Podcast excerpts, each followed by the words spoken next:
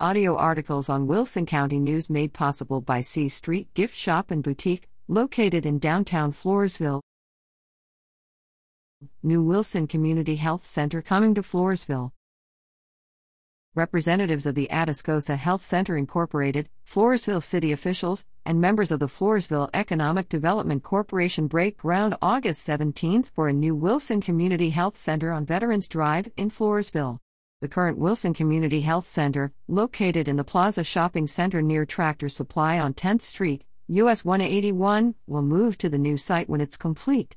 Pleasanton based Atascosa Health Center Incorporated also operates centers in Karnes City, Live Oak, Lytle, and Tilden.